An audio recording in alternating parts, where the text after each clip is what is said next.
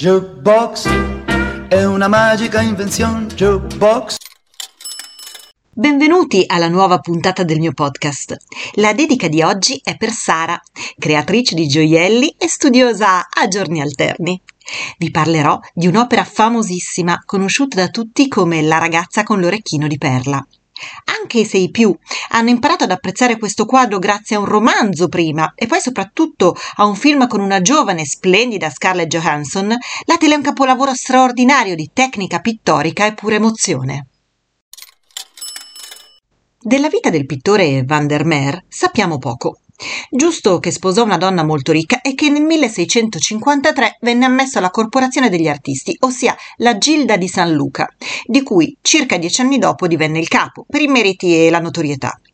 Una curiosità è che Johannes van der Meer si firmava I, per Johannes appunto, poi V per Van, seguito da der Meer, che in olandese significa maggiormente, creando un gioco di parole che grazie al numero romano IV, ossia 4, suona qualcosa tipo più del 4, maggiormente del 4, legato verosimilmente al simbolismo esoterico del numero 5, che rappresenterebbe la genialità e la volontà.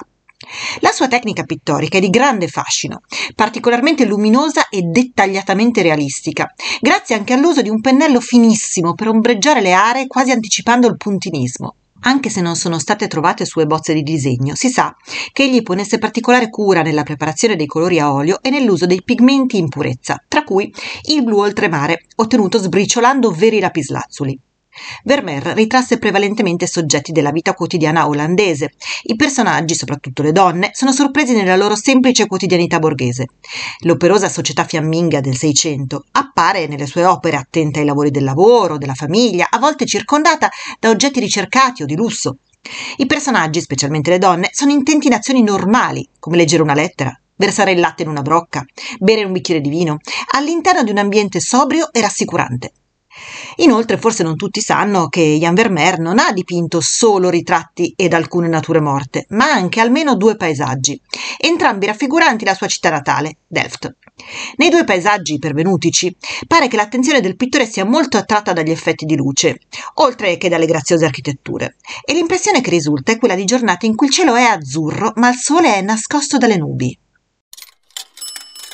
La ragazza col turbante più conosciuto come La ragazza con l'orecchino di perla, è un piccolo dipinto a olio su tela risalente all'incirca alla seconda metà del Seicento e conservato all'Aia. Su uno sfondo scuro, una fanciulla, rappresentata con mezzo busto di profilo, illuminata da sinistra, ruota la testa di tre quarti verso lo spettatore. Il colletto bianco della camicia è un punto di luce importante e all'epoca un imprescindibile strato di biancheria per due ragioni.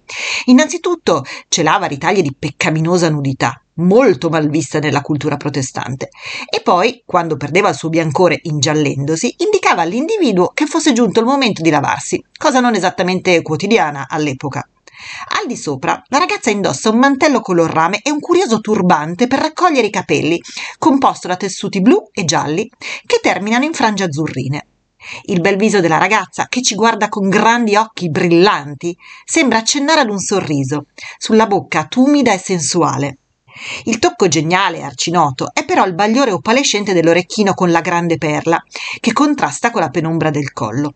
La perla è dipinta utilizzando poche pennellate a goccia, separate l'una dall'altra. È l'occhio umano che ha l'illusione di vederla intera. La sensazione è di guardare una creatura innocente e languida, il fondo scuro mette poi in risalto le zone di luce, col colore applicato in pennellate dense e uniforme, poco sfumate, tranne nell'incarnato delicato e in alcune zone dove si intravedono dei tocchi piccolissimi, puntiformi, come dicevo, soprattutto nel contorno della bocca. Ora la ragazza parrebbe di modeste condizioni. Dunque, come potrebbe possedere una perla, o a maggior ragione due, trattandosi di orecchini di questa notevole dimensione? Nel XVII secolo le perle erano poi una preziosa rarità esotica, praticamente si trovavano solo importate dall'estremo oriente. Alcuni studiosi hanno dunque ipotizzato che si trattasse di un gioiello in madreperla o piuttosto persino di un'imitazione in vetro soffiato di produzione veneziana. Nel romanzo e nel film la cosa viene spiegata come sottrazione di un possesso della ricca e sciocca padrona di casa, che se ne inviperisce, costretta però ad accettare l'invincibile priorità dell'arte che tutto giustifica e supera.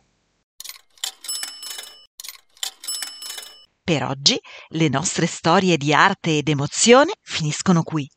Ma se ti fa piacere sentirne una alla settimana, iscriviti come follower cliccando sulla piattaforma di audio che utilizzi e mi raccomando, scrivimi le tue curiosità, ma soprattutto le tue richieste e dediche all'indirizzo arjubox.dirtidarti.gmail.com Jukebox si scrive con la J e la K, Jukebox. Comunque trovi il mio indirizzo anche nella visualizzazione della pagina introduttiva che presenta il podcast.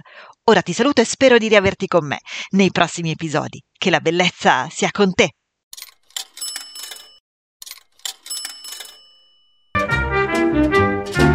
Jukebox è una magica invenzione. Jukebox